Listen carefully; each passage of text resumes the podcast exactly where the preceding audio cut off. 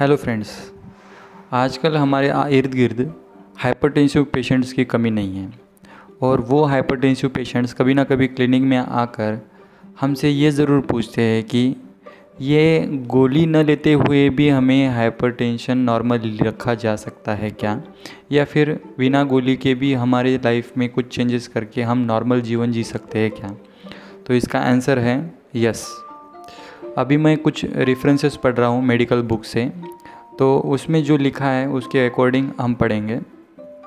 Book है R Alagappan manual of practical medicine fourth edition page number 173 उसमें लिखा है in presence of mild hypertension a trial of non drug therapy like diet weight reduction exercise and relaxation must be given for a period of three to six इसका मतलब है, पहले तीन से छः महीने जिस पेशेंट को हाइपरटेंशन डायग्नोस किया गया है या उसका निजा, निदान किया गया है तो उस पेशेंट्स को डाइट यानी आहार में जो चेंज करना है वेट रिडक्शन उनका जो नॉर्मल बी है, वो मेंटेन करना है एक्सरसाइज रेगुलर करना है मॉर्निंग वॉक और कार्डियो एक्सरसाइज करनी है।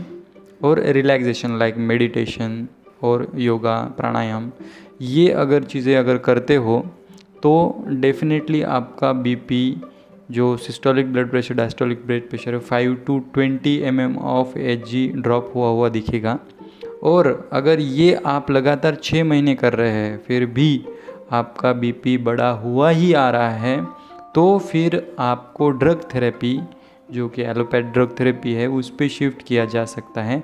लेकिन before starting to the allopath medicine और ड्रग थेरेपी और chemotherapy you have to start with changes in your day to day lifestyles so इसका जो आंसर है, हम जो ढूंढ रहे थे कि लाइफ स्टाइल चेंज करते हुए भी आप विदाउट एलोपैथिक मेडिटेशन मेडिकेशन से हाइपरटेंशन कंट्रोल रखा जा सकता है। तो डाइट चेंजेस क्या करने हैं? वेट रिडक्शन कैसे करना है? एक्सरसाइज कौन कौन सी करनी है? रिलैक्सेशन कैसे करना है?